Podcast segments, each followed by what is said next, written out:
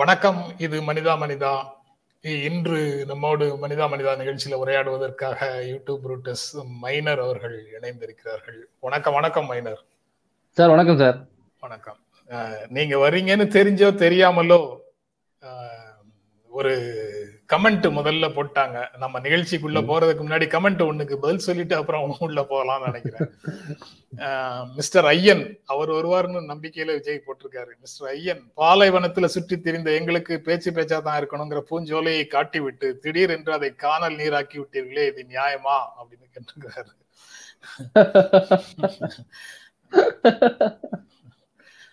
அப்புறம் இந்த வாரம் ஆமா ஐயன் ஐயன் சார்பா நான் சொல்லி இந்த வாரம் கண்டிப்பா பேச்சு பேச்சா தான் இருக்கணும் ஏதாவது ஒரு நாள்ல கண்டிப்பா உட்காந்து Yeah, okay. ஓகே. அப்புறம் ஒரு மேற்கோள் தினமும் காலையில திருக்குறள் சொல்லி சட்டப்பேரவை ஆரம்பிக்கிற மாதிரி நாம இங்க வந்து திருக்குறள் சொன்னா சட்டப்பேரவைக்கு போட்டின்னு நீங்க சொல்லிடுவீங்களோங்கிற பயத்துல ஒரு மேற்கோளோட ஆரம்பிக்கிறோம். சட்டப்பேரவை மட்டும் இல்ல சார் இன்னும் பல இடங்கள்ல திருக்குறள் சொல்லி ஆரம்பிக்கிறாங்க. சரி. அப்படி இன்னைக்கு ஒரு மேற்கோள் ரொம்ப லைட்டான மேற்கோள் life is like pizza square box round pizza triangle slices don't think why like this just enjoy இட்னு இன்னைக்கு காலையில ஒரு நண்பர் வந்து எனக்கு அனுப்புனாரு. ரவிசங்கர்ங்கிற நண்பர் வந்து அனுப்புனாரு இந்த மெசேஜை அதை பார்த்த உடனே அதையே இன்னைக்கு இந்த நிகழ்ச்சியில பகிர்ந்து கொள்ளலாம் அப்படின்னு எனக்கு தோணுச்சு. அது வந்து நம்ம ஆர்டர் பண்ணுனா வர்றது வந்து சதுர டப்பால வருது. திறந்து பார்த்தா வட்டமாக இருக்கு பீஸா. அதுக்கு கையில எடுத்து சாப்பிட போனா அது வந்து முக்கோணத்துல ஸ்லைஸ் ஸ்லைஸா இருக்குது. நாம பார்க்கின்ற பொருட்கள் எல்லாமே நமக்கு ஒரு விதமான தோற்றத்தையும் உண்மையிலேயே நம்ம நெருங்கி போனால் வேறு விதமான தோற்றத்தையும் கொடுக்கும் அப்படிங்கிற மாதிரி ஒரு பாடத்தை அது நமக்கு கொடுக்குது. ஆனா இன்னைக்கு அனுப்புன நண்பர் வந்து என்ன சொல்லியிருக்காருன்னா இதெல்லாம் பத்தி யோசிக்காதீங்க ரொம்ப ஆராயாதீங்க. நல்லா இருக்கா இல்லையா? பழமொழி சொன்னா அனுபவிக்கணும் ஆராயக்கூடாதுன்னு சொல்றாரு. அதனால எல்லா இடத்துலயும் குறியீட தேடாதீங்க அப்படிங்கிறாரு. குறியீட தேடாதீங்கன்னு சொல்றாரு. நீங்க தொடர்பாக ஏதாவது சொல்லணுமா மைனர்? இல்ல சார் நம்ம குறியீடு வைக்காம இருந்தாலுமே சில இடங்கள்ல இப்ப நண்பர் ஒருத்தர் கிட்ட பேசும் பொழுது ஒரு விஷயம். அவர் படம் பண்ணியிருக்காரு. இப்ப வர எல்லா படங்கள்லயுமே மக்கள் வந்து குறியீடு தேட ஆரம்பிச்சிடுறாங்க. என்ன இவன் யாரு என்ன ஐடியாலஜி அப்படிங்கிறது பேக்ரவுண்ட்ல என்ன வச்சிருக்காங்கிறத பொறுத்து அவங்க அந்த ஐடியாலஜின்னு பிக்ஸ் பண்ணிக்கிறாங்க. அவரு படத்துல வந்து அந்த மாதிரி எதுவும் ஐடியா படத்துல எதுவும் அவர் ஐடியாலஜினா இல்லை பட் படத்துல எதுவும் வைக்கல. ஆனா என்னன்னாக்கா ஸ்டாட்டிக்கா நம்ம ஒரு ஒரு போலீஸ் ஸ்டேஷனோ அல்லது ஒரு ஒரு கோர்ட்டை காமிக்கும் பொழுது ஆட்டோமேட்டிக்கா நம்ம அண்ணல் அம்பேத்கர் புகைப்படத்தை வச்சுதான் ஆகணும். அது நாம மறந்தாலுமே செட் ப்ராப்பர்ட்டியில் உள்ளவங்க ஆட்டோமேட்டிக்கா கொண்டு போய் மாட்டிடுவாங்க அந்த படத்தை. அப்படி ஒரு சீன்ல அந்த போலீஸ் ஸ்டேஷன் காமிக்கும் போது அங்க அண்ணல் அம்பேத்கர் படம் இருக்கு. அது அந்த ஷாட்ல வந்து அந்த படம் வந்து வந்துருச்சு. ஹீரோ நடந்து வராரு. பின்னாடி இந்த படம் வந்து ஆட்டோமேட்டிக்கா வந்துருச்சு அதை பார்த்த உடனே எல்லாருமே ஓ அப்படியா? அப்படின்னு இருக்காங்க ஏய், இல்லையா? இல்ல இல்ல இல்ல இல்ல இல்ல ஒண்ணுமே சொல்லல. அப்புறம் போட்டோ பார்த்தா இருந்துட்டு பின்னாடி அம்ப- இல்லையா அது போலீஸ் ஸ்டேஷனுங்க அம்பேத்கர் படம் வச்சுதான் ஆகணும். கோர்ட்டுனாக்க அம்பேத்கர் படம் வச்சுதான் ஆகணும். அதுல போய் குறியிட தேடாதீங்க அப்படின்னு. அப்ப எல்லாருமே வந்து மக்கள் எதுவா இருந்தாலுமே இப்ப உங்க இதுலயே தேடுவாங்க அப்படியே எங்கேயாவது இருக்கா? பிரேம்ல பின்னாடி என்ன இருக்கு? இந்த இங்கிட்ட ஒரு பொம்மை மாதிரி இருக்கா? அது என்ன பொம்மை? அப்படிலாம் தேட ஆரம்பிச்சிருப்பாங்க. ஒரு செய்திகள் கொஞ்சம் சுருக்கமாக சில செய்திகளை பார்த்துடலாம் மைனர். அதற்கு பிறகு நம்ம. உரையாடலுக்குள்ள போகலாம். இதுக்குள்ளேயே நடுவுல உரையாடலாம் நீங்க. அதற்கு தடை இல்லை. அது குழந்தைகளுக்கும் ஹெல்மெட் நாற்பது கிலோமீட்டர் வேகத்தை தாண்டக்கூடாது. குழந்தைகளுக்கு ஹெல்மெட் போடணும். அதுக்கப்புறம் குழந்தைகளோட நீங்க பைக்ல போனீங்கன்னா நாற்பது கிலோமீட்டர் வேகத்தை தாண்டக்கூடாதுன்னு ஒன்றிய அரசு புதிய கட்டுப்பாடு ஒன்றை வைத்திருக்கிறது அப்புறம் இருநூறு கோடி செலவுல இல்லம் தேடி கல்வி திட்டம் அப்படின்னு மாநில அரசினுடைய கல்வி திட்டம். இது கிட்டத்தட்ட ஒன்றிய அரசினுடைய கல் புதிய கல்விக் கொள்கையை நாம் வரவழைத்துக் கொள்வது போல ஆகுங்கிற எதிர்ப்பு குரலும் வர ஆரம்பிச்சிருக்குது. அதனால அது- தொடர்பாக இன்னும் தமிழ்நாடு அரசு இன்னும் கொஞ்சம் ஆய்வுகளை மேற்கொள்ள வேண்டும் அப்படின்னு நினைக்கிறேன். அதனுடைய நலன்கள் இருநூறு கோடி ஆஹ் சார் இருநூறு கோடி இல்ல ரெண்டாயிரம் கோடி ரூபாய்க்கு போட்டாலும் புதிய கல்விக் கொள்கைக்கு நம்ம எதிராக தானே இருக்கணும் ஆமா. அப்புறம் பாரதிய ஜனதா கட்சியை சேர்ந்த கல்யாண் ராமன் மேல குண்டா சட்டம் பாய்கிறது அப்படின்னு ஒரு செய்தி. அப்புறம் அதுல அதுல ஒரே ஒரு விஷயம் சொல்லணும் சார். அவரு சாதாரணமா தான் அரெஸ்ட் பண்ணும்போது சாதாரணமா தான் அரெஸ்ட் பண்ணி கொண்டு போனாங்க. இங்க. வெளியில உள்ளவங்க தான் வந்து நீங்க கைய வச்சு பாருங்க காலை வச்சு பாருங்க முடிஞ்சா நீங்க தொட்டு பாருங்க குட்டி பாருங்க அப்படின்னு சொன்னா சரின்னு சொல்லிட்டு குண்டாச போட்டாங்க. இப்ப உள்ள அவர் நினைப்பாரு "டேய், நான் பேசாம நான் வந்தேன் வெளில இருந்துட்டு தொட்டு பாருக்கிட்டு பார்த்து குண்டாசரை கொண்டு போயிட்டீங்களா? நினைச்சிட்டு இருப்பாரு உள்ள. ஏற்கனவே இந்த ஆண்டு தொடக்கத்துல ஜனவரியிலயோ எப்போவோ அந்த அவர் குண்டாஸ் போட்டிருந்தாங்க போட்டாங்கல்ல அதுக்கப்புறம் அது வந்து. நிக்கல. அது நிக்கல. குண்டா பெரும்பாலும் ஹைகோர்ட்டுக்கு வரும்போது நிக்காம போயிடுது. அதுக்கப்புறம் அஹ், உச்சநீதிமன்றம் போனாலும் அது நிற்- நிற்பதில்லை. இருந்தாலும். அந்த ப்ராசஸே தண்டனையாக அந்த நீதிமன்ற நடைமுறை வரைக்கும் இருக்கிறதே ஒரு தண்டனையாக காவல்துறை இது போன்ற நடவடிக்கைகளை எடுக்கிறது அப்படிங்கிறதையும் வழக்கமாக எல்லா இடங்கள்லயும் பாக்குறோம். ஆமா சார். அதான் ஆட்சி இவங்க வரும்போது அவங்க மேல போடுவாங்க அவங்க வரும்போது இவங்க மேல போடுறது வழக்கமா தான் ஒரு நடைமுறையாவே இருக்கு. திடீர் ஆட்குறைப்பை கண்டித்து அம்மா உணவக ஊழியர்கள் ஆர்ப்பாட்டம் அப்படிங்கிறதும் ஒரு செய்தி. அப்புறம் தேர்தல் வாக்குறுதிகள்ல நிறைவேற்றப்படாத வாக்குறுதி ஒண்ணு வந்து திட்டங்கள் எல்லாம் முறையாக நடைபெறுகின்றனவா நடை செயல்படுத்தப்படுகின்றனவான்னு பார்ப்பதற்கு ஒரு திட்ட செயல்பாட்டு அமைச்சகம் ஒன்றை உருவாக்குவதாக திமுக சொல்லிச்சு. அதை. இன்னும் செய்யல. அப்படி ஒன்றை தொடங்கி ஒவ்வொரு மாதமும் வாக்குறுதிகள் எவ்வளவு தூரம் நடந்திருக்குது அப்படிங்கிறத ஒரு அறிக்கையாக கொடுக்க வேண்டும்னு மக்கள் நீதி மையம் தலைவர் கமலஹாசன் ஒரு கோரிக்கை வைக்கிறாரு. அதுவும் நீங்க எதாவது சொல்லணுமா? இல்ல ஏற்கிறோம் சார். கொடுத்த வாக்குறுதி தானே அது? ஆமா. கொடுத்த வாக்குறுதியை அதை நிறைவேற்றணும். நிறைவேற்றணும். அதற்கு ஒரு வழிமுறையை அவர் சொல்றாரு ரைட்டு. ஆளுநருக்கு திட்ட விளக்கம் வழக்கமானதுதான். சர்ச்சையாக்க வேண்டாம் அப்படின்னு தலைமைச் செயலாளர் இறையன்பு ஒரு அறிக்கை கொடுத்திருக்காரு இதை பற்றி நம்ம உள்ள பேசுறோம் அதனால இங்க விட்டுடலாம். பேரறிவாளன் பரோல் ஆறாவது முறையாக நீடிப்பு அப்படிங்கிறது ஒரு செய்தி. காங்கிரஸ் தலைவர்களிடம் ஒற்றுமை இல்லை.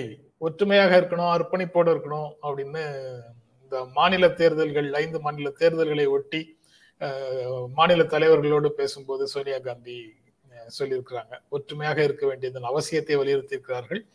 அஹ், காங்கிரஸ் கொள் கொள்கையை கீழே எடுத்துட்டு போறதுலயும் ரொம்ப முக்கியமாக ஈடுபாட்டோட இருக்கணும்னு சொல்லியிருக்கிறாங்க. ஆஹ் சொல்லுங்க.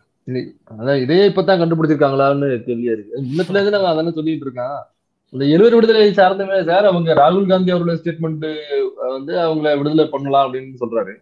இங்க தமிழ்நாட்டுக்குள்ள சில தலைவர்கள் வந்து பண்ணக்கூடாது அப்படின்னு சொல்றாங்க. அப்ப யார் தலைவர் அப்படிங்கிற கேள்வி நமக்குள்ளே வருது. அப்ப தலைமையோட பேச்சு கேட்க மாட்டாங்களா அப்படின்னு. அது முன்னத்துல இருந்தே இருக்கு. அவங்க இப்பதான் கண்டுபிடிச்சிருக்காங்க போல் இருக்கு. இதுக்கப்புறம் எவ்வளவு தூரம் டிராவல் பண்ணி இதுக்கப்புறம் பிஜேபியை கவுத்து இவங்க ஆட்சிக்கு வந்து திருப்பி அது தொடர்பாகவும் பேசலாம். இது தொடர்பாக ஒன்றிய அரசு ஏதாவது விளக்கமாக அறிக்கை தரும் அப்படின்னு காத்திருந்தோம் பதில் தரும்னு காத்திருந்தோம். ஆனா எதுவும் வரல அப்படிங்கிற சூழல்ல ஒத்தி ஒத்திவைக்கப்பட்ட அந்த இடைக்கால தீர்ப்பை உச்சநீதிமன்றம் இன்று வழங்குகிறது. பத்தரைக்கு உச்சநீதிமன்றம் அது தொடர்பாக ஒரு இடைக்கால தீர்ப்பை வழங்குகிறதுன்னு ஒரு செய்தி. அப்புறம் பத்தாண்டு அதிமுக ஆட்சியில மீட்கப்பட்டதை விட நாற்பது சதவீதம் அதிகமாக சிலைகளை மீட்டிருக்கிறோம். அப்படின்னு கோயிலில் இருக்க வேண்டிய சிலைகளை வெளியிலிருந்து மீட்டிருக்கிறோம் அப்படின்னு அமைச்சர் சேகர் பாபு சொல்றாரு. இதுதான் இன்று உரையாடக்கூடிய செய்திகள்.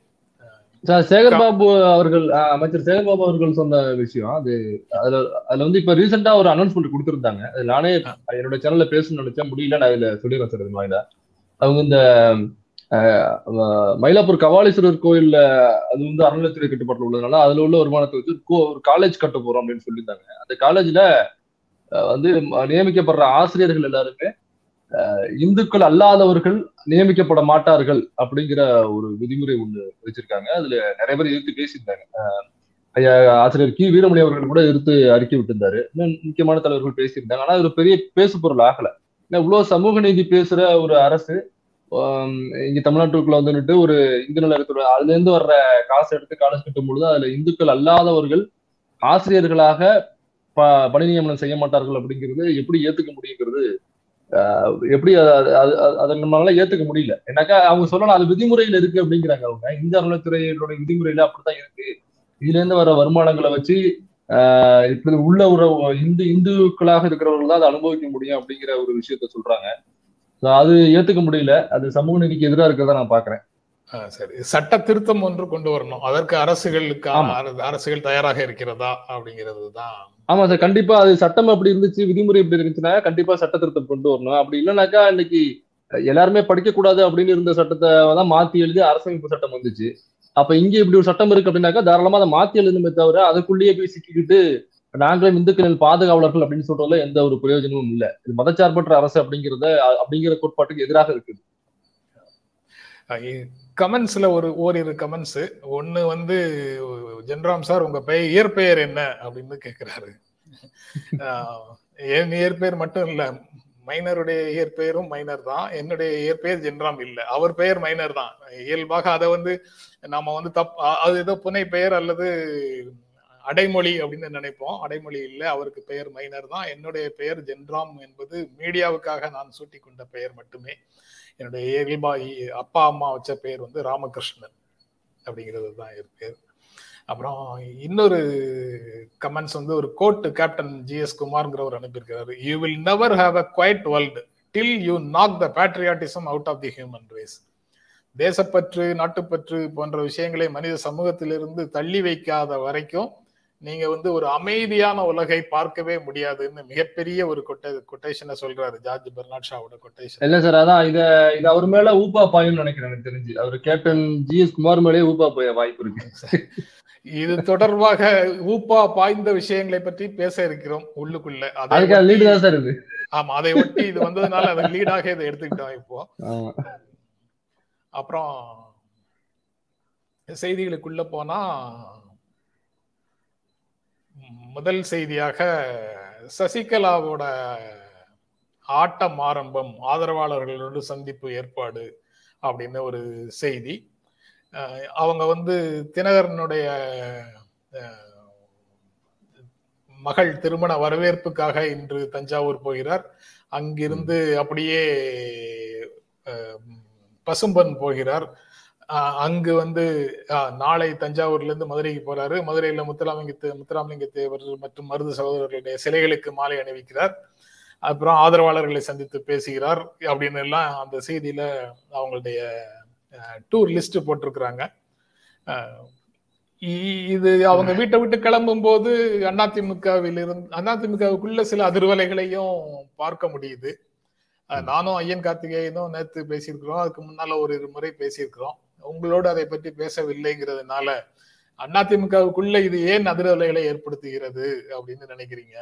அல்லது அது இபிஎஸ் ஓபிஎஸ்க்கு இடையிலான முரணை எப்படி கூர்மைப்படுத்துதுன்னு நீங்க பாக்குறீங்க இதுல வந்து ரெண்டு பேருடைய கருத்து வெவ்வேறா இருக்கு. இபிஎஸ் உடைய கருத்து வேற இருக்கு. ஓபிஎஸ் உடைய கருத்து வேற இருக்கு. ஏன்னா ஓபிஎஸ் வந்து சசிகலா அவர்கள் பக்கம் கொஞ்சம் ஆதரவா தான் ஆதரவு நிலைப்பாட்டுல தான் இருக்காரு. இபிஎஸ் தான் கொஞ்சம் மறந்து பிடிச்சிட்டு ஆப்போசிட்ல அவங்களை சேர்க்க முடியாது அப்படிங்கிற ஒரு விஷயத்துல இருக்காரு. இவங்க இன்னைக்கு ஏற்கனவே பல விஷயங்கள் எடுத்து பார்த்தாங்க. போன்ல பேசுறது லெட்டர் எழுதுறது தொண்டர்களை சந்திக்கிறது அப்படின்னு பல உருட்டுகளை உருட்டி பார்த்தாங்க. எதுவும் இங்க செயல்படல. அது பேச்சு பொருளாகவும் ஆகல அது பெரிய அதிர்வலையும் ஏற்படுத்துறது ஏன்னா அதை தாண்டி இங்க பலவேறு விஷயங்கள் தமிழ்நாட்டுல போயிட்டு இருக்கு. அப்ப அங்க நடக்கிற பல விஷயங்களை எதிர்த்து அவங்க ஏதாவது குரல் கொடுத்திருக்காங்க. மக்களுக்கு எதிரான திட்டங்களை எதிர்த்தோ அல்லது மக்களுக்கு ஆதரவா எங்கேயாவது போராட்டம் பண்றோம் அப்படின்னு தொண்டர்களை அவருடைய ஆதரவாளர்களை கூட்டிட்டு எங்கேயாவது உட்காந்து போராட்டம் பண்ணி அரசு எதிர்த்து குரல் கொடுத்து ஒன்றிய அரசு எதிர்த்து குரல் கொடுத்து மக்களுக்கு ஆதரவாக அப்படி ஏதாவது பண்ணாங்கன்னாக்கா திரும்ப மக்களுடைய பார்வைக்கு அது போகலாம் பேச்சு பொருளாகலாம். அப்படி ஒரு ஒரு பார்வை அவங்க மீது வீச தொடங்கலாம். அது இல்லாம வழக்கம் போல லெட்டர் எழுதுறேன்.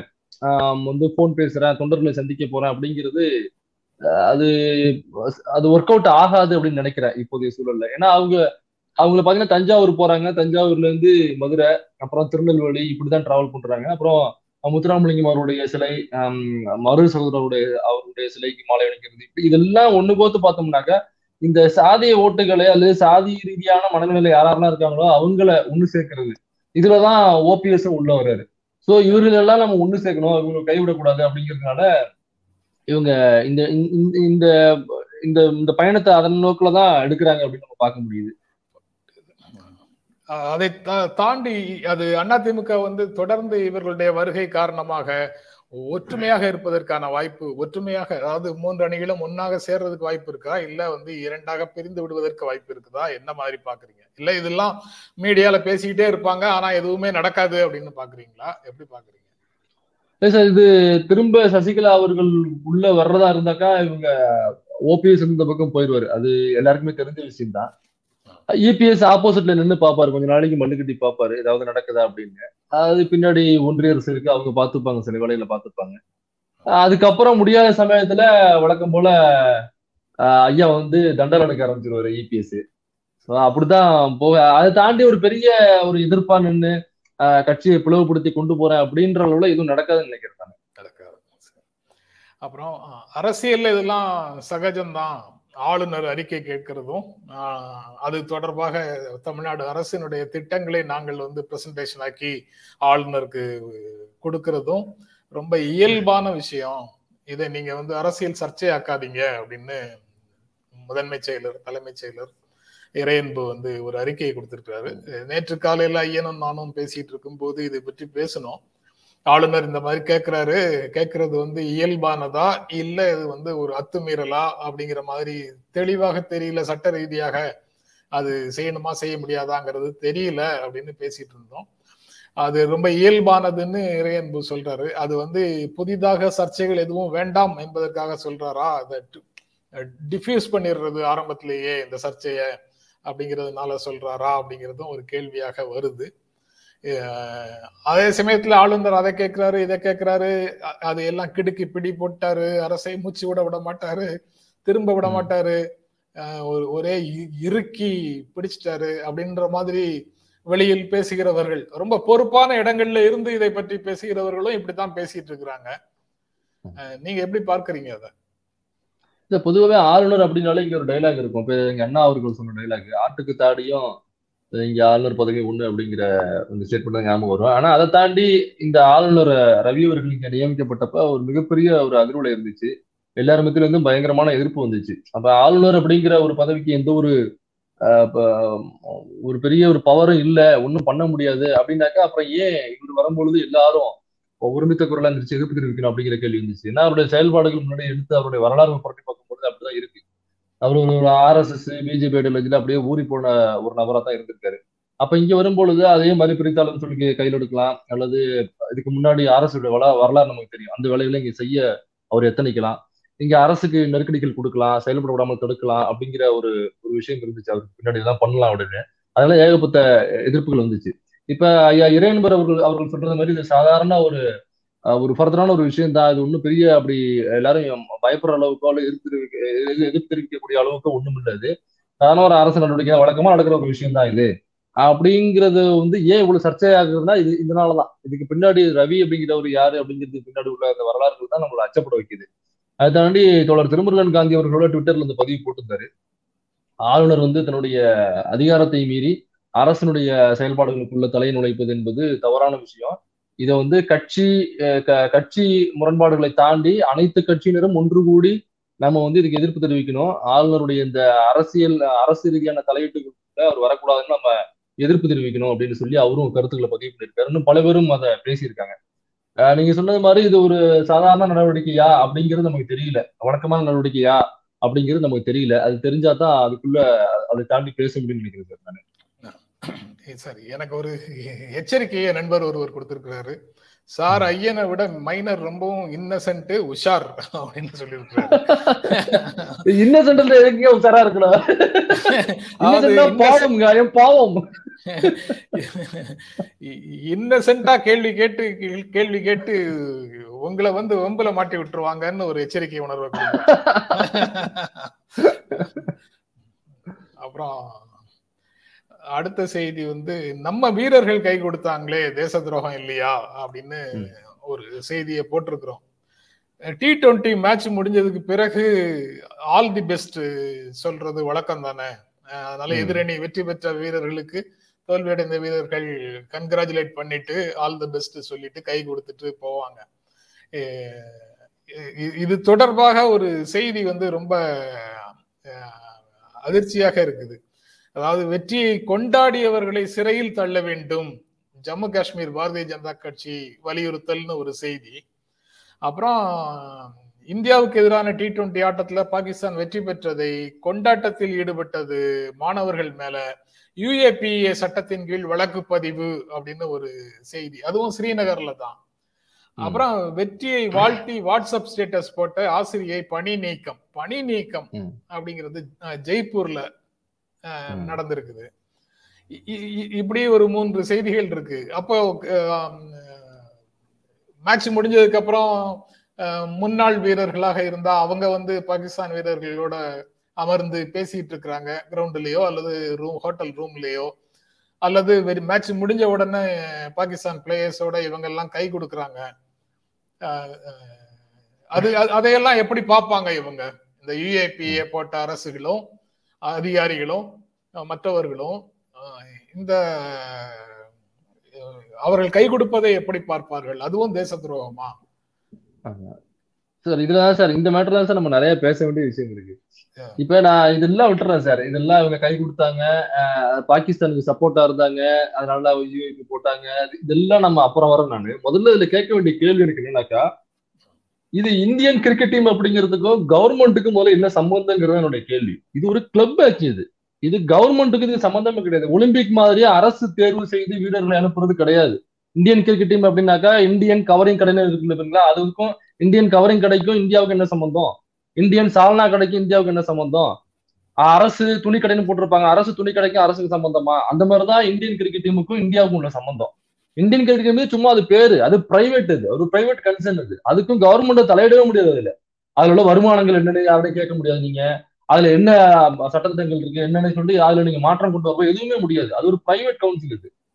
அதுல போய் அரசுக்கும் அதுக்குமே முதல்ல சம்பந்தமே கிடையாது. இப்ப இப்ப ஒலிம்பிக்ல இங்க இருந்து ஒரு மல்யுத்த வீரரோ அல்லது தடகள வீரரோ ஒரு ஓட்டப்பந்தய வீரரோ இது இந்த இந்த இந்த ஈவெண்ட் எல்லாத்துக்கும் தெரிவு செஞ்சு அனுப்புறது இந்திய விளையாட்டு ஆணையம் தான் த- தெரிவு செஞ்சு அனுப்பும். தெளிவான இவர் வந்து பெர்ஃபெக்டா இருக்காரு இவரை விளையாட அனுப்பலாம் அப்படின்னு சொல்லிட்டு. அதுல வேணா நம்ம நாட்டுப்பட்ட காமிக்கலாம். நம்ம நாடு ஜெயிக்கணும் நமக்கு வந்து பதக்கம் வரணும் அப்படின்னு சொல்லிட்டு. அதை தாண்டி இந்தியன் கிரிக்கெட் டீமுக்கு தெரிவு செய்வதற்கும் இந்தியாவுக்கும் ஒரு சம்மந்தம் கிடையாது அதுல உள்ள பிளே அதுல உள்ள பிளேயர்ஸ் அந்த பிரைவேட் கவுன்சில் தானே தெரிவு செய்யும். இல்ல அது தொடர்பாக ஒரு அது தொடர்பாக ஒரே. விஷயம். அது வந்து இந்தியாவின் ஒன்றிய அரசோட ministry of youth affairs and sports அதனுடைய ஆளுகைக்கு உட்பட்ட ஒரு அமைப்பு அப்படின்னு ஒரு செய்தி சொல்றாங்க. அது. எப்படின்னு தெரியல. தமிழ்நாடு சொசைட்டிஸ் ஆக்ட்ல தான் வந்து இதை பதிவு செய்திருக்கிறாங்க ஆரம்பத்துல. அதற்கு பிறகு ஒரு வளர்ச்சி போக்குல இது வந்து இப்போ இளைஞர் நலன் மற்றும் விளையாட்டுத்துறையினுடைய ஒரு பகுதி இந்திய கிரிக்கெட்டினுடைய கவர்னிங் பாடி அப்படின்னு சொல்றாங்க. அதுக்கு முழுமையான பொருள் என்ன அப்படிங்கிறது எனக்கும் தெரியல. அதான் சார் நானும் இது வரைக்கும் அந்த கிரிக்கெட்டை பத்தி ஓரளவுக்கு தெரிஞ்சுக்கிட்ட வரைக்குமே இது கவர்மெண்ட்டுக்கு இதுக்கு சம்மந்தம் கிடையாது. நான் இதுல உள்ள எல்லாமே பிரைவேட் இது எல்லாமே பிரைவேட் ஒரு கிளப் மேட்ச் மாதிரி தான் நடக்குது இது. இதுக்கு எனக்கு எனக்கு ஒரு கேள்வி எழும் போதுமே. இதுல இந்திய கிரிக்கெட் வீரர்களை பாராட்டி இவங்க அரசுல இருந்து ஒரு வேலை கொடுப்பாங்க. ஒரு ராணுவத்துல ஒரு வேலை கொடுப்பாங்க. அல்லது வேற எங்கேயாவது அரசு துறை சம்மந்தப்பட்ட ஒரு இதுல இருந்து வேலை கொடுப்பாங்க. இப்ப அதான் அது ஒரு- கிளப் மேட்ச் இதுக்கும் கவர்மெண்ட்டுக்குமே சம்மந்தம் கிடையாதுங்கிறப்ப எதுக்கு கவர்மெண்ட்ல இருந்து இவங்களை கௌரவிச்சு ஒரு கவர்மெண்ட் உத்தியோகத்தை கொடுக்கணும் அப்படிங்கிற ஒரு கேள்வி எனக்குள்ள எழும். இல்ல ஒருவேளை அது கவர்மெண்ட்டுக்கு கீழே தான் வருது. ஒருவேளை நான் தவறான கருத்தை சொல்லிட்டேன் அப்படின்னாக்கா அப்ப இந்தியன் கவர்மெண்ட் கீழே கிரிக்கெட் டீம் வருதுனாக்கா அப்ப சரியான பிளேயர்ஸ் தேர்ந்தெடுக்கிறது எல்லாமே இந்தியன்ல இருந்து இந்தியன் கவர்மெண்ட்ல இருந்து ஆளு பிக்ஸ் பண்ணி போகணும். அது எதுக்கு பிரைவேட் கவுன்சில் ஒண்ணு பாக்குது தனியா பாக்குது? அப்படிங்கிற கேள்வி எனக்குள்ள வருது சார் ரெண்டாவது அந்த யூஏபி எல்லார் மேலேயும் யூஏபி போட்டது இவங்க இந்தியாவுடைய பாகிஸ்தானுடைய வெற்றியை கொண்டாடினாங்க. கை குலுக்குனாங்க. அஹ், அப்படியே ஸ்டேட்டஸ் வச்சாங்க அப்படிங்கிறதுக்காக யூஏபி போடுறாங்க. அப்படின்னாக்கா ஏற்கனவே நம்ம ஜி அவர்கள் திடீர்னு பாகிஸ்தானுடைய அதிபரை வந்து ஒரு ஷாக்கிங்கா போய் பார்த்து சந்திச்ச ஒரு செய்தி இருக்குன்னு நினைக்கிறேன். போன. அப்ப. அப்ப அவரு மேல யூஏபி பாயமா அப்படிங்கிற கேள்வி நமக்குள்ள வருது. அவர் ஏன் அங்க போய் பார்த்தாரு என்ன? அப்ப நட்புறவாவை பாக்குறாரு அப்படிங்கிறது நம்மளால புரிஞ்சுக்க முடியுது. பாகிஸ்தானால எதிரி நாடு கிடையாது இல்லைங்களா? அங்க உள்ள எல்லாருமே எதிரி கிடையாது இல்லைங்களா? ஏதோ கொள்கை ரீதியா அப்பப்ப சில முரண்கள் வரலாம். அதை பேசி தீக்கலாம். அது வந்து அரசு லீகலா என்ன ஆக்ஷன் எடுக்கணுமோ அதை எடுத்து அதை தீக்க வேண்டியது அதனுடைய பொறுப்பை தவிர பாகிஸ்தான் உள்ள மக்களையே நம்ம எதிரியா பார்க்கணுன்ற அவசியம் இல்லை. இப்ப சைனானாக்கா சைனாவுக்கு நமக்குமான அந்த எல்லையில வேணா முரண்பாடுகள் இருக்கலாமே தவிர சைனாவுல உள்ள எல்லா மக்களும் நமக்கு எதிரி கிடையாது. அது அங்க அந்த அரசு இப்ப சைனாவோ பாகிஸ்தானோ வாட்டர் எந்த நாடா இருந்தாலுமே அங்க அங்க கொள்கை முடிவெடுக்கக்கூடிய ஆட்கள் யார் வர்றாங்களோ அந்த கவர்மெண்ட் அந்த அஹ், அந்த ஃப்ரேம்குள்ள இருக்கிறவங்க என்ன முடிவு எடுக்கிறாங்களோ அதை பொறுத்து இந்த நட்பு நட்பு எதிர்ப்பு அப்படிங்கிறது மாறுபடும். தவிர அங்க உள்ள எல்லா மக்களுமே இந்திய மக்களை வந்து எதிரியா நினைக்க நினைக்க மாட்டாங்கன்னு நினைக்கிறேன். அதே மாதிரி இங்க உள்ள அங்க உள்ள மக்கள் எதிரியா நினைக்க மாட்டாங்க. அங்க உள்ள அரசாங்கம் அந்த பாடி அப்படிங்கிறது வேணா இங்க உள்ள கொள்கை முரணா இருக்கலாமே தவிர அதுக்குன்னு அங்க உள்ள பிளேயர்ஸ் எதிரியா நினைக்கிறது அப்படிங்கிறது என்னை பொறுத்த வரைக்கும் அது சரியா படல. இதுல கூட சார்பட்டால கூட ஒரு டயலாக் வச்சிருப்பாரு. விளையாட்டை விளையாட்டா பாருங்களா அப்படின்னு சொல்லிட்டு ஒரு டயலாக் அந்த கதாநாயகி வச்சு பேச வச்சிருப்பாங்க. ரொம்ப சாணியில முக்கிய அடிச்சது மாதிரி இருக்கும் அந்த டைலாக் அது விளையாட்டு தானே. விளையாட்டு விளையாட்டு நினைக்குமே தவிர அது பெரிய கௌரவ குறைச்சல். அல்லது நல்லா விளையாடுறான் நல்லா விளையாடுறான். எந்த நாட்டு பிளேயரா இருந்தானே நல்லா விளையாடுறா நல்லா விளையாண்டுருக்காங்க. அவ்வளவுதானே. இல்ல எனக்கு பர்சனலா ஒரு அனுபவம் உண்டு. நான் ஒரு பால் பேட்மிண்டன் பிளேயர் பல்கலைக்கழகத்தை ரெப்ரசன்ட் பண்ணவன். நான் ஸ்கூல்ல படிக்கும்போது ஒரு டோர்னமெண்ட் முடிஞ்சு ஒரு ஒரு பாயிண்ட்ல தோத்து போயிட்டேன். தோத்து போன உடனே எதிரணியில விளையாடிட்டு இருக்கிறவங்களுக்கு கை கொடுக்காம நான் வந்து நேர எனக்கு அழுகையும் ஆத்திரமுமாக இருந்தது. நேர சைக்கிள் எடுத்துட்டு வீட்டுக்கு வந்துட்டேன் கிளப்ல இருந்து. அந்த டோர்னமெண்ட்ல தோத்து போயிடுச்சு தோத்துட்டேன். நாக் அவுட் டோர்னமெண்ட் நான் தோத்துட்டேன். அதை பொறுக்க முடியல என்னால தாங்க முடியல. ஒரு ஏழாவது கிளாஸ் எட்டாவது போ படிக்கும் போது நான் வீட்டுக்கு வந்துட்டேன். வீட்டுக்கு வந்ததுக்கு அப்புறம் என்னுடைய அண்ணன் வந்து என்ன சத்தம் போட்டாரு. சத்தம் போட்டு அது பண்பே கிடையாது. நீ அவங்க மேட்ச் முடிஞ்சு வீட்டுக்கு போறதுக்காக நம்ம வீட்டை தாண்டி தான் போவாங்க. நீ ரோட்ல நின்று அவங்கள வழி மறிச்சு அங்க கை கொடுக்காம வந்ததுக்கு மன்னிப்பு கேட்டுட்டு இப்ப கை கொடுத்துட்டு வாழ்த்து சொல்லிட்டு வா அப்படின்னு சொல்லி என்னை வீட்டை விட்டு வெளியில அனுப்பி வாசல்லே நிக்க வச்சு அவங்க எப்போ மேட்ச் முடிச்சுட்டு வந்தாங்களோ அந்த அடுத்த மேட்ச் முடிச்சுட்டு வரும்போது வாசல்ல நின்னு அவர்களுக்கு கை கொடுத்ததுக்கு அப்புறம் தான் என்னை விட்டாரு. அதாவது அது வந்து உடன் விளையாடு விளையாடுபவர்களை வெற்றி தோல்வியை தாண்டி அவங்க நல்லா விளையாடினாங்கன்னா பாராட்டணும் அப்படிங்கிற மாதிரி ஸ்போர்ட்ஸுக்குள்ள போகும்போது ஸ்போர்ட்ஸ்மேன்ஷிப் அப்படின்னோ அல்லது ஸ்போர்ட்ஸ் பர்சன் ஸ்பிரிட்னோ நமக்கு சொல்லி கொடுக்குறாங்க. அதைத்தான் ஒரு பண்பாடாக சொல்லி கொடுக்குறாங்க. ஆனா வெளியில வந்து மிக தீவிரமான சட்டங்களின் அடிப்படையில தண்டிக்கிறாங்களே அது எனக்கு புரியும் ஆமா சார் இதுல இதுல இன்னொரு கேள்வி எழுது சார். இப்ப யூஏபி வந்து இங்க பெரியார் அம்பேத்கருக்கு மாலை போட்டதுனால இவர் மேல போட்டிருந்தாங்க. தேசத்துறை உலகு திருமுருகன் காந்தி அவர்கள் மேல போட்டிருந்தாங்க. இங்க வந்து ஒரு பிளேயரை அப்ரிஷியேட் பண்றாங்க ஒரு டீம் அப்ரிஷியேட் பண்றாங்கன்னா அவங்க மேல யூஏபி போடுறாங்க. எல்லையில நடந்த ஒரு ஒரு பெரிய தாக்குதல்ல அவ்வளவு ராணுவர்கள் இறந்ததை வாட்ஸ்அப் சாட்ல போட்டு நான் டிஆர்பி ரேட்டா கொண்டாடுவேன் அப்படின்னு சொன்ன ஒருத்தர் மேல யூஏபி பாயில. உண்மையிலே வந்து தேசத்துறை வழக்குனாக்கா இந்த மாதிரி விஷயத்துல தானே போடணும். நம்ம நாட்டோட ராணுவ வீரர்கள் இறந்து போறாங்க. அது அந்த சம்பவம் நடக்க போது முன்னாடி எனக்கு தெரியும் அப்படின்னு சொல்லி அந்த வாட்ஸ்அப் சேட்ல ஒரு சொன்னதெல்லாம் வாட்ஸ்அப் சேட்ல வந்துருந்துச்சு. அந்த அரசு வெளியிட்டு இருந்துச்சு அப்ப இதெல்லாம் தெரிஞ்சு நீ ஏன்டா சொல்லல? அல்லது இப்படி இப்படி நடக்குதுனாக்கா டிஆர்பி ரேட்டா நான் ஏற்றி கொண்டாடுவேன் அப்படின்னு சொல்லி செலிப்ரேட் பண்ற மோட்ல அந்த வாட்ஸ்அப் சேட் இருக்கு. அப்போ ஒரு ராணுவ இறப்பை நீங்க செலிப்ரேட் பண்ணுவீங்களா? முன்னாடி தெரிஞ்சுதான் சொல்ல வேண்டாமா? அந்த தகவல் உனக்கு எங்க இருந்துச்சு? யார் கொடுத்தா? இந்த கனெக்ஷன் உனக்கு யார் கொடுத்தா? அப்படின்னு அவர்கள் மேல இஏபி பாய மாட்டேங்குது. இந்த பக்கம் வந்துட்டு ஒரு விளையாட்டு வீரரை பாராட்டுறாங்கன்னா உடனே இஏபி பாயிருது அப்படிங்கிறது அப்ப அப்ப என்னன்னாக்கா இந்த யூஏபிகளை எல்லாம் மறைக்கிறதுக்காக இந்த யூஏபிகள் பாயுதுன்னு நமக்கு தோணுது. இதே மாதிரி இந்தியாவுடைய இரு நாடுகளுக்கு இடையிலான போரை விட இரு நாடுகளுக்கு இடையிலான விளையாட்டு ரொம்ப சீரியஸ் ஆனதுன்னு நமக்கு இது நாள் வரைக்கும் தெரியாம இருந்துருச்சு. இன்னைக்கு தான் தெரியுது. ஆமா சார். அதுல உள்ள அந்த கிரிக்கெட் மைதானத்துக்குள்ள அது இது இருக்கும் சார். பவுண்டரி இருக்கும். ஃபோர் சிக்ஸுக்கான பவுண்டரி. அது ஏதோ ஒரு எல்லை கோடு மாதிரியே எல்லாம் ஃபீல் பண்றது. அடிச்சா போயிட்டு போகுது. நல்லா விளாட்றோம் அடிக்கிறான் தடுக்க முடியாத விடுறான் அவ்வளவு அது ஒரு பெரிய எல்லை கொடு மாதிரியே நம்ம நினைச்சிட்டு இருக்கோம் இந்த பவுண்டரி லைன் இன்னொரு விஷயம் சார் இதுல பேச வேண்டியது இயல்பாவே என்னன்னாக்கா எல்லாருக்குள்ளயுமே இங்க ஒரு விஷயம் பூத்த போட்டுருக்கு மண்டைக்குள்ள எல்லாமே. நம்ம சின்ன வயசுல இருக்கிற வரைக்குமே இஸ்லாமியர்கள் அப்படின்னால ஒரு தீவிரவாதி மாதிரியான ஒரு கண்ணோட்டத்தை யார் பண்ணது? ஏன்னா பாட புத்தகத்துல அந்த மாதிரி இல்ல. நான் ஸ்கூல் படிக்கும் பொழுது இன்னைய வரைக்குமே அந்த மாதிரியான பாட புத்தகங்கள் இல்ல. நமக்கு வீட்லயே அதை சொல்லித் தர்றது இல்ல இஸ்லாமியர்கள்னா இந்த மாதிரி இருப்பாங்கப்பா இந்த மாதிரி செயல்பாடுகள் பண்ணுவாங்கப்பா அப்படின்ற அந்த பொய் தகவல்கள் நம்ம வீட்லயே நம்ம சொல்லி கொடுக்கறது இல்ல அப்ப இது யார் இயல்பா எனக்குள்ள வந்திருக்கு? எனக்குள்ளயுமே அது இருந்துச்சு. ஒரு கட்டத்துக்கு அப்புறம் தானே எனக்குள்ள தூக்கி போட்டேன். அப்ப இயல்பா எனக்குள்ள எப்படி வந்துச்சு?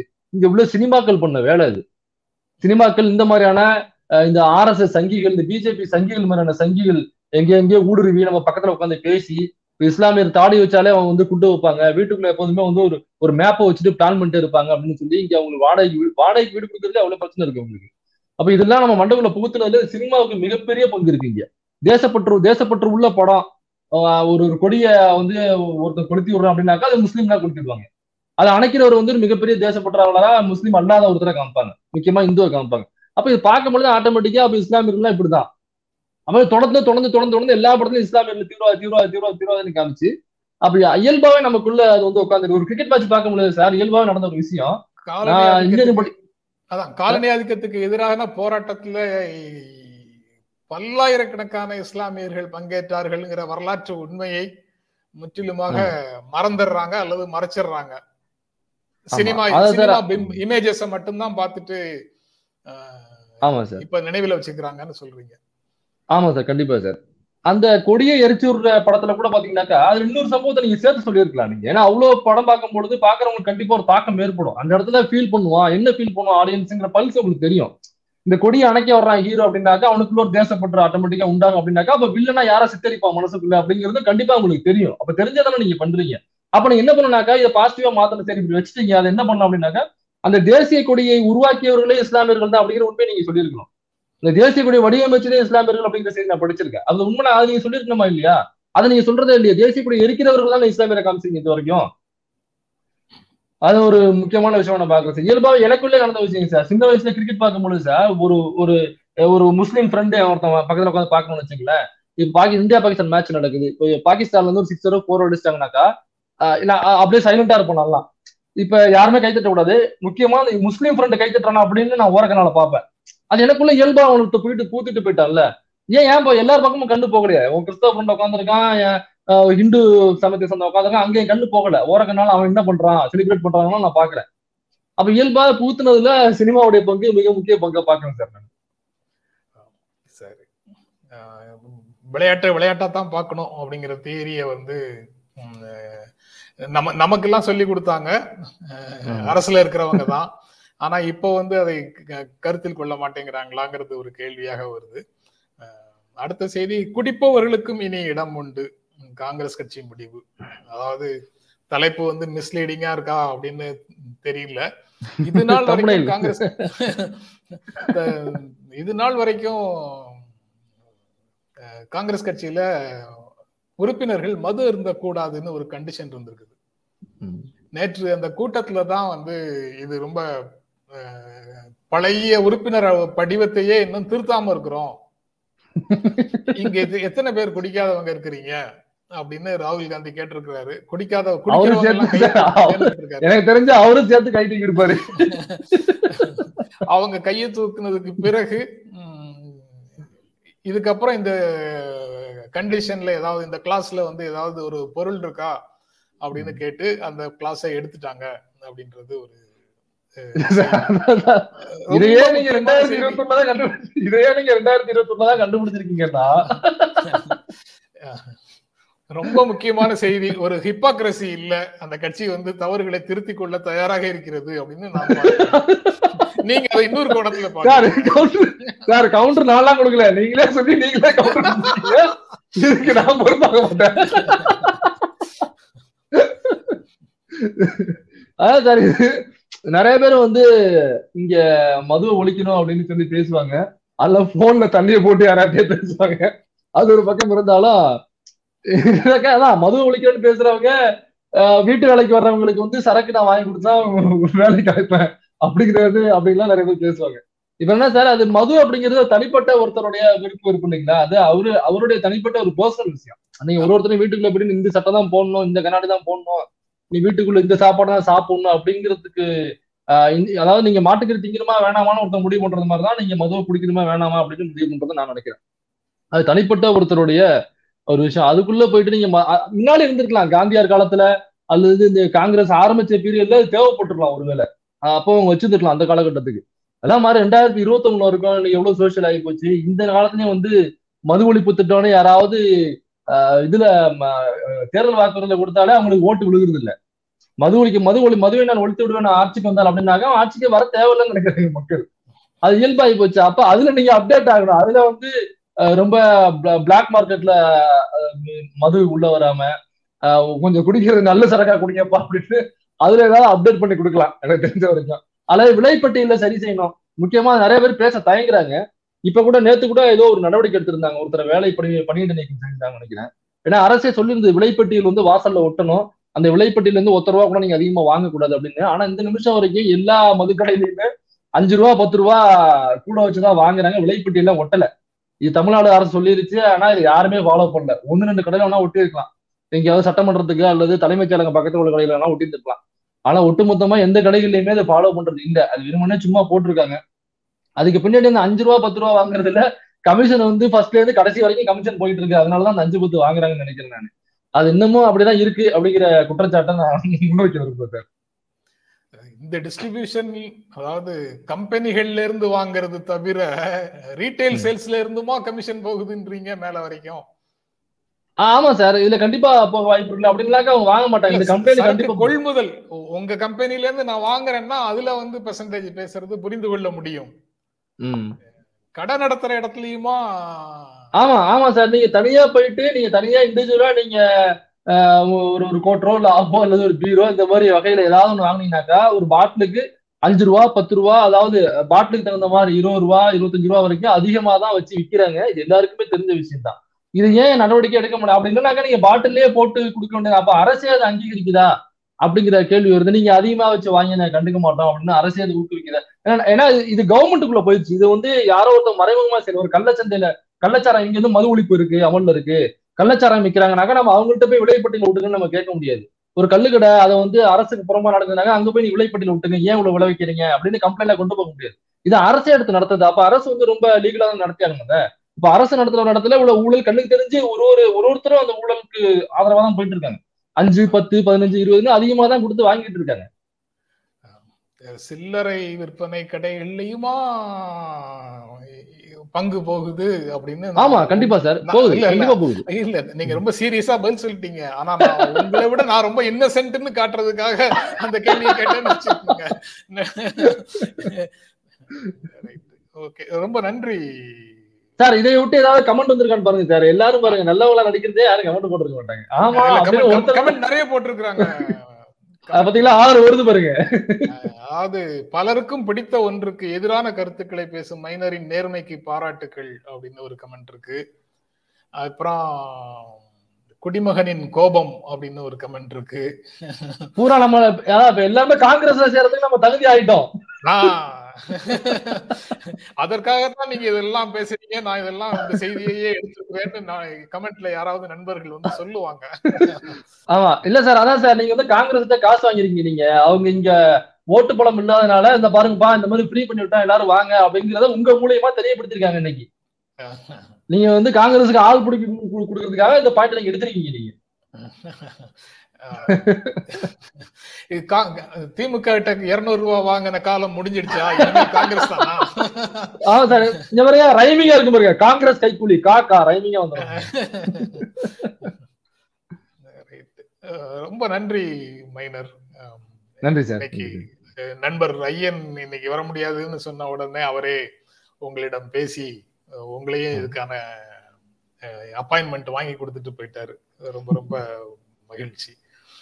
வாய்ப்பு அளித்தமைக்கு நன்றி சார் நன்றி வேற நி- நிறைவு செய்யலாம். அதுக்குள்ள நீங்க ஏதாவது அடிஷனலா ஏதாவது சொல்லணுமா? சார் முக்கியமான விஷயம் ஒன்று ட்விட்டர்ல வந்துச்சு அது உறுதிப்படுத்தப்பட்ட தகவல் தான். அண்ணாமலை அவர்கள் மீது ஐநூறு கோடி ரூபாய்க்கு டிஃபமேஷன் வழக்கு போட்டிருக்காங்க. அம், அமைச்சர் செந்தில் பாலாஜி சைட்ல இருந்து போட்டிருக்காங்க எனக்கு தினேஷ்குமார் அப்படிங்கிற நண்பர் கிட்ட வச்சு போட்டிருக்காங்க. அந்த காப்பீஸ் வந்து ஃப்ளோட் இருந்துச்சு அவங்க ஆ, போட்டிருக்காரு காப்பீஸ் ஸோ டிஃபமேஷன் போட்டிருக்காங்க. அவரும் வந்து டிஃபமேஷன் நான் வந்து கஷ்டப்படுற ஏழை விவசாயி இரண்டு ஆடுகள் மட்டுமே வைத்திருக்கிறேன். என் மீது வந்து ஐநூறு கோடி ரூபாய் போட்டிருக்கிறீர்களா? உங்களுக்கு ஈவு இல்லையா? இரக்கம் இல்லையா? உங்களுக்கு அது இல்லையா? இது இல்லையா? அப்படின்னு சொல்லி போட்டிருக்காப்ல இருந்தாலும் அரசு வந்து சட்டம் எங்களுக்கு துணை செய்யும். அதனால அந்த சட்டத்தை தூக்கி எங்க சட்ட பாக்கெட்ல நாங்க வச்சுட்டு போயிடுவோம் அப்படிங்கிற மாதிரி அவரு ரிப்ளை கொடுத்திருக்காரு. அஹ், ஐநூறு கோடி ரூபாய் டிஃபமேஷன் வழக்கு போட்டிருக்காங்க. ஆதாரம் இல்லாம ட்விட்டர்ல வந்து தொடர்ந்து புரளிகளை பரப்பிட்டு பரப்பிட்டு இருக்காரு எங்க மீது வந்து அவதூறுகளை பரப்பிட்டு இருக்காரு அப்படின்னு சொல்லி. அது- ஒரு முக்கியமான விஷயமா பாக்குறேன் சார். நான் அந்த ட்விட்டர்ல இருக்கக்கூடிய விஷயங்களையும் செய்திகளில் ஒன்றாக ஒரு ஓரிரு செய்திகளாவது அதுல இருந்தும் எடுக்கணும்னு எனக்கு ஒரு பாடத்தை கற்பிச்சு கொடுத்துருக்கிறீங்க. ரொம்ப ரொம்ப நன்றி. ஏன்னா நான் வெறும் அமைப்பு ரீதியான இடங்கள்ல இருந்து வரக்கூடிய நாளிதழ்கள்ல இருந்து மட்டுமே செய்தியை படிச்சுட்டு அதை ஒட்டியே நாங்க உரையாடலை வடிவமைச்சிட்டு இருக்கிறோம். இப்ப நீங்க சொன்னதுல இருந்து வேற சோர்சஸ்லயும் நாங்க நியூஸ் எடுக்கணும் அப்படிங்கிற உணர்வை வந்து கொடுக்குறீங்க. ரொம்ப ரொம்ப நன்றி மைனர். புதிய பாடங்கள் கற்றுக் கொடுத்ததற்கும் நிகழ்ச்சியில கலந்து கொண்டதற்கும் ரொம்ப ரொம்ப நன்றி. நன்றி சார். நண்பர்களே தொடர்ந்து பார்த்துட்டு இருக்கிறவங்க எல்லாருக்கும் எங்கள் இருவரின் அன்பும் நன்றியும். மீண்டும் சந்திப்போம். நன்றி வணக்கம். எங்களுடைய வீடியோ உங்களை நேரடியாக வந்து சேரணும்னா ஜென்ரா மீடியாவை சப்ஸ்கிரைப் பண்ணுங்கள் இது குறித்த அப்டேட்ஸ் உங்களை வந்து சேர்வதற்கு பெல் ஐக்கானை கிளிக் பண்ணுங்கள்